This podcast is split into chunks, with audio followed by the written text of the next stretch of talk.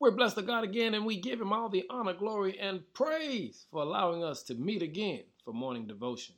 Our focus today is say it. How do you handle difficulty and pain? How do you process through heartbreaking, heart wrenching experiences? See, many of us struggle because life is filled with trials and tribulations. But the question is, how do we handle them? The Bible gives us an outlet for painful emotions through laments that give voice to the deep suffering.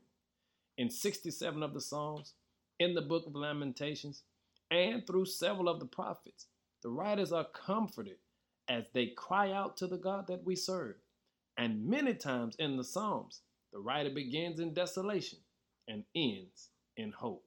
Here's what I'm asking you to do say it today. In Psalm 18, here's what the writer says verse number six. But in my distress, I cried out to the Lord. Yes, I prayed to my God for help. He heard me from his sanctuary, and my cry to him reached his ears. See, you've got to be willing to open your mouth and say what's really going on with you. You've got to cry out to the God that we serve and say how you feel. I know you know He knows everything, but He's waiting on us to say it. He's waiting on us to cry out unto Him. And family, if you're struggling right now, if you're bereaved right now, if you feel lost right now, say it. Cry out to God and watch Him answer your prayer. He will incline His ear and hear what you have to say. And you know God, He's able to handle what we can't.